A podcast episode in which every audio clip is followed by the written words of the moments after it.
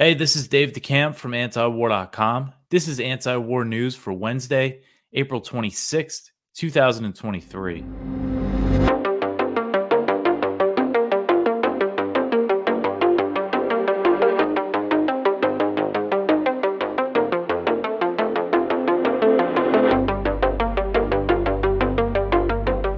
Right, the first story at the top of antiwar.com today House resolution would seek a Ukrainian victory.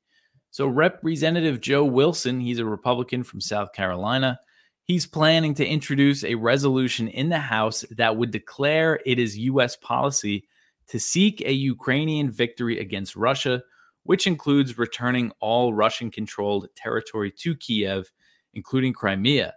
So, according to Yahoo News, the resolution, quote, affirms that it is the policy of the United States to see Ukraine victorious against the invasion and restored to its internationally recognized 1991 borders, end quote. So, again, that means uh, Crimea as well.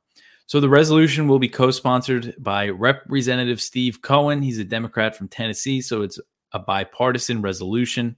It will need to make it through the House Foreign Affairs Committee before being put to the floor for a full House vote. And that committee is chaired by Rep. Michael McCaul, Republican from Texas, and he's been very hawkish, calling on President Biden to arm Ukraine with longer range weapons, specifically so they could strike Crimea. That's what he said. He wants to give them fighter jets and all that. And the news of this resolution comes after these uh, leaks that revealed the Biden administration does not think Ukraine can regain territory in its expected counteroffensive.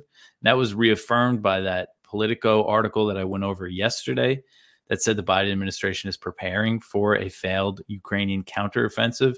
There was also a story in the New York Times the same day that was pretty similar. Uh, so there's a lot of signs that the U.S. does not think Ukraine can really uh, win, you know, based on their definition of victory. And the Pentagon has also told Congress that it's unlikely Ukraine will be able to retake Crimea. There's been, uh, you know, a lot of doubt about that. Despite these U.S. assessments, Zelensky and his top aides still maintain that peace talks with Russia cannot happen until Russia is expelled from Crimea and the territory it's captured since launching the invasion last year. So, making it official U.S. policy to support these goals would guarantee a prolonged conflict and it would risk an escalation that could lead to a direct Russia NATO clash. Secretary of State Antony Blinken, of all people, has previously acknowledged that a Ukrainian attempt to retake Crimea would cross a red line for Putin. So this gives you a good idea of uh, the mindset of the people that support a resolution like this. A congressional staffer who supports the resolution told Yahoo News that the bill, quote, demonstrates the wide support in Congress for Ukrainian victory. We all need to move beyond as long as it takes and embrace Ukrainian victory as our rallying cry in order for Ukraine to win the war this year, end quote. So I'm not sure how much support this resolution is going to get. I know that the vast majority of Congress, including Republicans, the majority of them still support arming Ukraine, and a lot of them think that Biden hasn't should do more again by sending fighter jets and all that.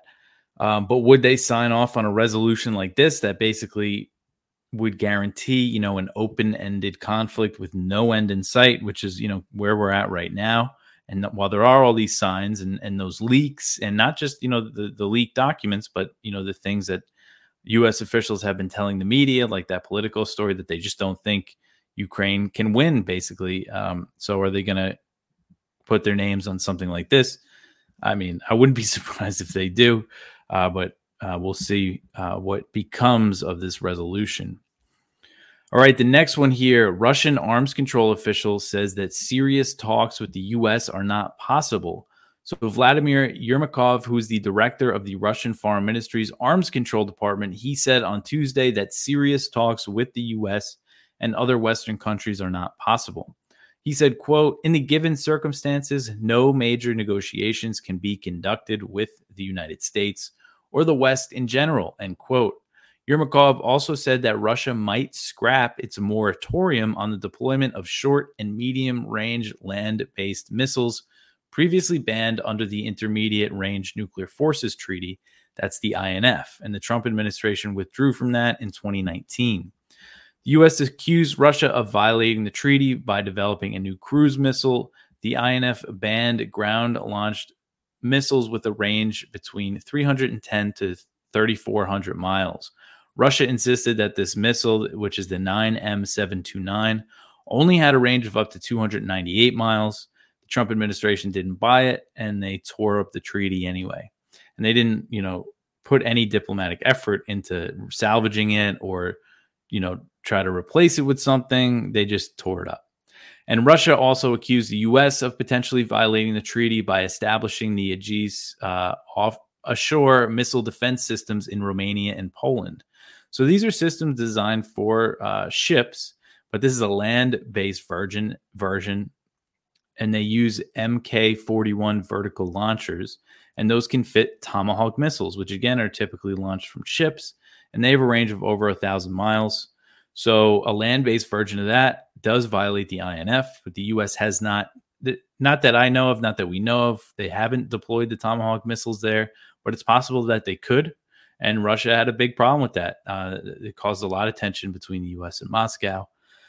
And since pulling out of the INF, the U.S. has been developing a ground launch system for the Tomahawk, uh, different systems besides uh, this this one that's in Poland and Romania. And this could eventually be deployed to Japan. At least that seems to be the plan. So Yermakov said that depending on you know these U.S. made missiles that might be deployed to the Asia Pacific region, and he mentioned Japan. He said their range, you know, depending on what the US deploys, they might deploy some of these missiles as well. And he said Russia's decision on whether or not to stick to the moratorium on short and medium range missile deployments depends on the range of the US missiles. He added, quote, but even now we can say with confidence that the destabilizing military programs of the United States and their allies have been making our moratorium increasingly fragile both with regard to the Asia Pacific region and Europe. End quote. So, in the lead up to Russia's invasion of Ukraine, Russia was seeking a mutual moratorium with the US on the deployment of previously banned INF missiles in Europe. So, if you look at this, was when Russia submitted their security uh, concerns to the US, and chief among them was Ukraine and NATO. They wanted a guarantee that Ukraine would not join NATO. The US did not even entertain that idea as a State Department official admitted, it was never seriously on the table.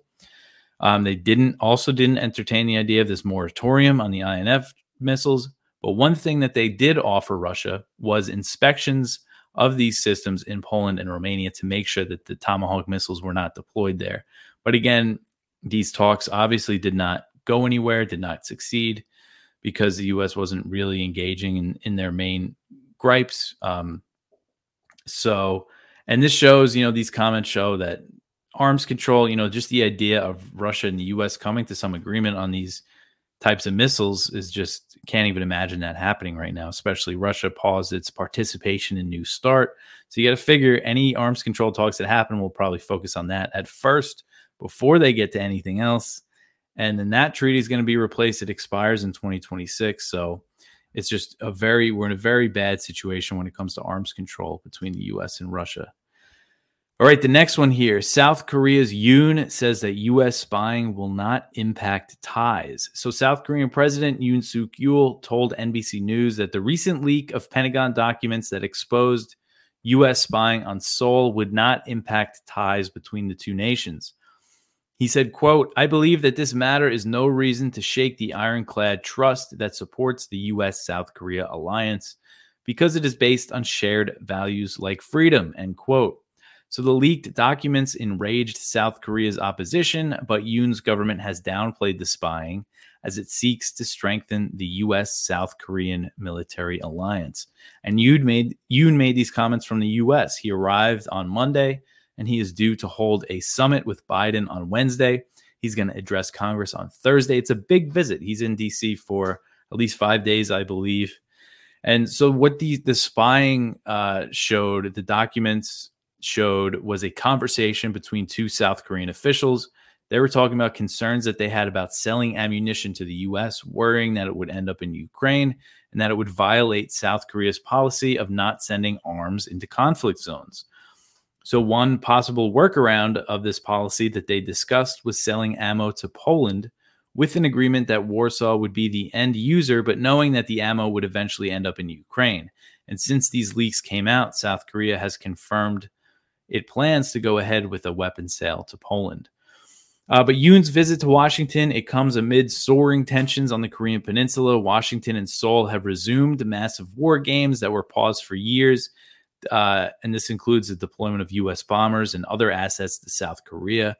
The war games have provoked more North Korean missile tests, and there's no end in sight to the tensions as both sides continue tit for tat escalations. So Yoon is expected to seek more guarantees from Biden when it comes to protection under the U.S. nuclear umbrella. Yoon has previously suggested that the U.S. should redeploy nuclear weapons to the Korean Peninsula, and he also warned that Seoul could develop its own making him the first South Korean leader to suggest something like that, that they could make nukes uh, since 1991. And 1991 was the year that the U.S. pulled its nukes off the Korean Peninsula. And they're expected to make some kind of announcement in this regard uh, to give South Korea more guarantees when it comes to nuclear, their, their nuclear protection. So who knows what that's going to be. And I think Biden's going to give Yoon whatever he wants because he wants to enlist South Korea in its um, in its campaign against China, both economically and I think just building up in South Korea is another thing that they could use against China, even though it is also about North Korea, obviously, but it's also a lot about China as well. All of this stuff that's going on. And Yoon recently angered China by calling Taiwan a global issue. He's been talking about Taiwan a lot and the U.S. and and Biden and Yoon are expected to discuss Taiwan. So they might issue some kind of statement that makes China mad. All right, the next one here uh, Venezuela's Guaido lands in the U.S. seeking refuge. So, Venezuelan opposition figure Juan Guaido, who the U.S. backed in a failed coup attempt against Venezuelan President Nicolas Maduro, landed in Miami on Tuesday and is seeking refuge in the U.S. So the U.S. recognized Guaido as the interim president in 2019, and that was the same year of the attempted coup. The Trump administration's backing of Guaido and the imposition of crippling sanctions on Venezuela were part of a failed regime change effort. Over the years, Guaido lost what little support he had in Venezuela, and the U.S. backed Venezuelan opposition recently removed him as interim president and they dissolved the interim government, which never had any real power besides the ability to access some of Venezuela's offshore assets and foreign embassies. Guaido flew to the US. So this is a wacky story. I don't know exactly what happened here, but Guaido flew to the US after en- entering Colombia, where Colombia's president, Gustavo Petro, is hosting an international conference on Venezuela. And it includes diplomats from 20 countries. So Guaido made it to he entered Colombia and he claimed that he was expelled from the country. He put posted a video while he was on the plane saying that you know Colombia is is taking the side of the dictatorship in Venezuela, just something like that. But Colombian officials, including the president Petro, they denied that Guaido was expelled. Petro wrote on Twitter, quote, Mr. Guaido was not expelled, and it is better that this lie does not appear in politics, end quote. Colombian authorities said that Guaido entered Colombia irregularly and escorted him, and they escorted him to the airport for a flight to the U.S. And the, Guaido has family in the U.S. His mother and his brother live live here. So the State Department later said that American diplomats in Colombia helped bring Guaido to the U.S. So it seemed like he just made a drama of going to Colombia and getting kicked out. But I guess he wasn't invited to the conference. And the Biden administration has kept Venezuela under crippling economic sanctions and has only issued a limited uh, a limited license to Chevron, allowing the company to resume pumping oil in Venezuela. That's all they've done. Uh, an envoy for Venezuela's opposition recently called on the U.S. to lift sanctions on Venezuela, and this is a significant departure from Guaido, who you know he favored the sanctions and foreign military intervention to put him in power. And that's why he lost little, what little support he had. You know, he was calling for foreign military intervention. And, you know, people usually don't like that, uh, no matter what they think of the ruling government. Um, all right, but it looks like Guaido's days are over, and you know he might end up, who knows, working for a think tank or something in DC. um, all right, the next one here: the Taliban kills an ISIS K leader behind the Kabul airport bombing. So, U.S. officials said on Tuesday that the Taliban has killed an ISIS K leader that was responsible for the suicide bombing at the Kabul airport during the U.S. evacuation from Afghanistan and that bombing killed 170 Afghan civilians and 13 American troops. So a U.S. official, so this story broke and it was just everywhere, and every media outlet cited, you know, quoted unnamed U.S. officials saying that they have high confidence that this individual ISIS K member that the Taliban killed was the one who uh, planned out this attack on the airport they call him the mastermind of the attack. And of course, this was during that hectic time when the U.S. was trying to evacuate everybody from Afghanistan, and there was just huge crowds entering the the airport, and the suicide bombing took place right outside the gate. So it killed a lot of people. Um, but they're not releasing this guy's name. Uh, so there's kind of a lot of vague things about this. They, they, said that the government, the U.S., was not involved in the Taliban operation. They said it took place in re- recent weeks. They also said that the U.S. was not notified by the Taliban and that U.S. officials said they came to the conclusion through intelligence gathering. The Taliban is a sworn enemy of ISIS K. They've been fighting the group both before and after the U.S. withdrawal. I just had to mention because this back in 2020, I covered this story that was first reported by the Washington Post that revealed the U.S. was providing the Taliban with air support against ISIS K during battles in Afghanistan's northeastern Kunar province. And this was in 2019. I mean, 2018 and 2019 were the heaviest uh, U.S. bombings in Afghanistan. The heaviest years, you know, Afghanistan was bombed by the U.S. the most in 2018 and 2019, except for the initial invasion in 2001 and 2002. So the U.S. was really ramping up its war against the Taliban while also helping them fight ISIS. And you know, with this, what they called the Taliban Air Force, um, it was a JSOC unit that called themselves that. Which I just think it's a huge story that the U.S. was was had an air force for the Taliban while still fighting against them and it barely got noticed. So I always just like to mention it when we talk about ISIS K and the Taliban. And a few days after the Kabul airport bombing, another thing that we need to mention uh, is that the U.S. launched a drone strike in the Afghan capital on August 29th, 2021. It killed 10 civilians, including seven children. The Pentagon initially claimed that the strike killed ISIS K members and prevented another airport attack, but they later admitted it only killed civilians. Documents obtained by the New York Times revealed that the military was aware almost immediately that civilians were killed in the strike, but they lied about it to the media. The Pentagon investigated the drone strike. They investigated themselves, found no wrongdoing, and they decided that nobody should be punished for the slaughter of those 10 Afghan civilians. Um, so who knows what the story is with that? I'll, it'll be interesting to see what the Taliban says. I haven't seen a response from them yet. Uh, all right, the next one here. Actually, I got to uh, mention again that it is our fundraiser, and we uh, you could go to antiwar.com slash donate to support us. Um, you know, this is how we get by. This is how we operate is by relying on our readers. That's that's how antiwar.com has always functioned. That's how we've been able to maintain our independence and this editorial line, this non interventionist anti war, you know, through all these wars, through decades of war. The site was founded in 95. And this letter that we have from Ted Galen Carpenter is about how antiwar.com has always been, you know, opposed to the U.S. war machine. And, um, you know, despite everything that's that's working against us. I mean, I was mentioned yesterday all the money that's being spent on this war in Ukraine and that's being spent by the Pentagon. And a lot of that, there's information warfare. And we see how the mainstream press, you know, reacts to these leaks going after the leaker instead of trying to find more of the documents and reporting on them.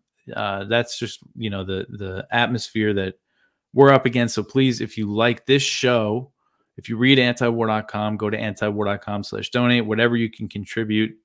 Uh, please help us out. You can do a monthly donation, one time donation, uh, whatever you can do. But, uh, you know, let's get this thing started on the right foot uh, so we could finish it quickly and we could focus on the important stuff. All right, the next one here. Uh, so this was uh, the talks happened in Moscow today between Syria and Turkey, and they discussed the potential withdrawal of Turkish troops from Syria. So the Syrian Defense Ministry said on Tuesday that the issue of withdrawing Turkish troops from northern Syria was discussed during talks in Moscow between the defense ministers and intelligence chiefs of Syria, Turkey, Russia, and Iran. The talks are part of a Russian effort to broker a normalization deal between Syria and Turkey which started in December. So no breakthroughs were made on Tuesday, but the talks were described as constructive. And Syria's foreign minister reaffirmed earlier in the day that any normalization deal with Ankara hinges on a Turkish withdrawal. He said, quote, "It is impossible to talk about normalizing relations with Turkey amid its occupation of Syria's northern areas." End quote. Another topic of discussion was the issue of Syrian refugees returning to their country. The Russian Defense Ministry said that the four nations, quote, reaffirmed their adherence to the preservation of Syria's territorial integrity and the need to step up efforts to allow a speedy return of Syrian refugees, end quote. Um, so again, you know, this would be a big deal and this could be a big step.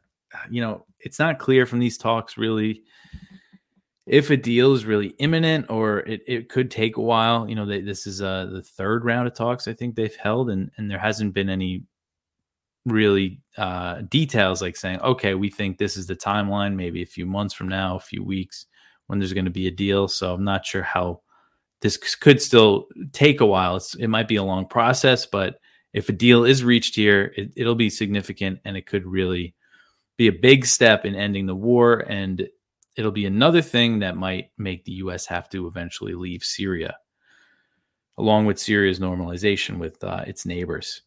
All right, so the next one here, uh, this is from the South China Morning Post, and a Taiwanese activist faces secession charges in mainland China, and this is apparently the first time uh, that something like this has happened, according to the South China Morning Post.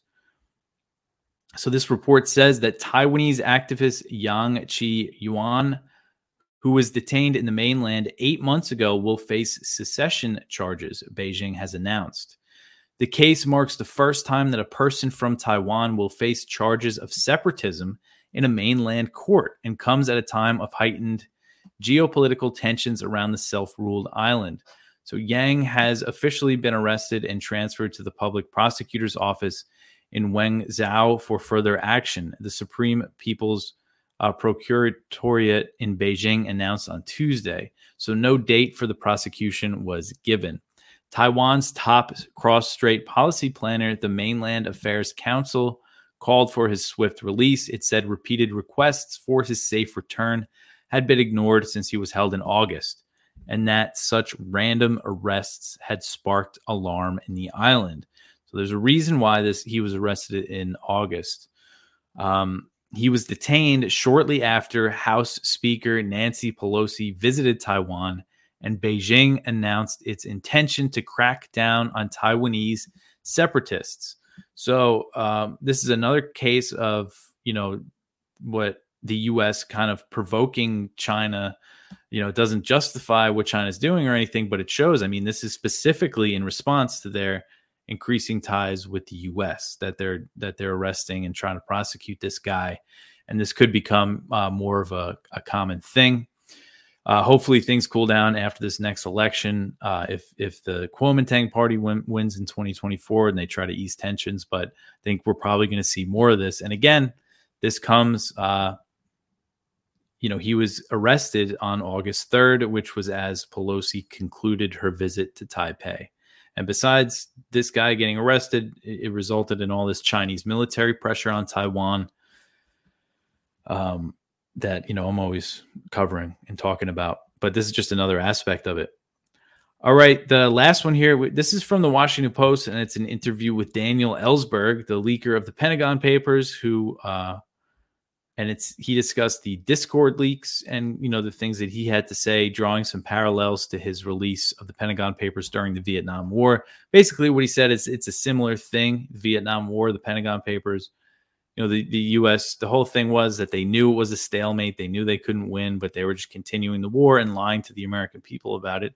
Well, it sounds pretty familiar because that seems to be what's happening uh, in Ukraine. And he also, you know, dismisses the idea that what Teixeira leaked, you know, he did acknowledge that, you know, Teixeira, if this story is true about him, is different than Ellsberg, is, you know, isn't uh, definitely did it for different reasons, but he dismissed the idea that what he leaked, you know, put anybody in danger or was bad for the U.S. It sounds like he thinks the this information was for the public good. Uh, but go check that out. And we have some good viewpoints as well. One from Ted Snyder The world is changing, but is Washington finally noticing? One from Connor O'Keefe over at the Mises Institute Ukraine war offers glimpse at modern conscription. One from Ramzy Baroud Losing Deterrence How Palestinian Arab Resistance Changed Rules of War with Israel. One from Stephen Kinzer over at, uh, usually writes at the Boston Globe. Yes, the Boston Globe. Uh, World War II analogies are about as useful today as carrier pigeons. And then the spotlight is from Bradley Devlin at the American Conservative Ukraine plans for World War III. Uh, but that's everything. Again, help us out with our fundraiser, antiwar.com slash donate. You could also help out by telling uh, people about antiwar.com, spreading it around, sharing our articles, sharing the show, uh, subscribing to the YouTube channel or the Rumble channel or the Odysee channel or leaving a review where you listen to podcasts. That really helps uh, a lot. Or commenting, just saying, hey, this show's cool or whatever. You could say bad things too. But that's it for me for today. I'll be back tomorrow. Thanks for listening.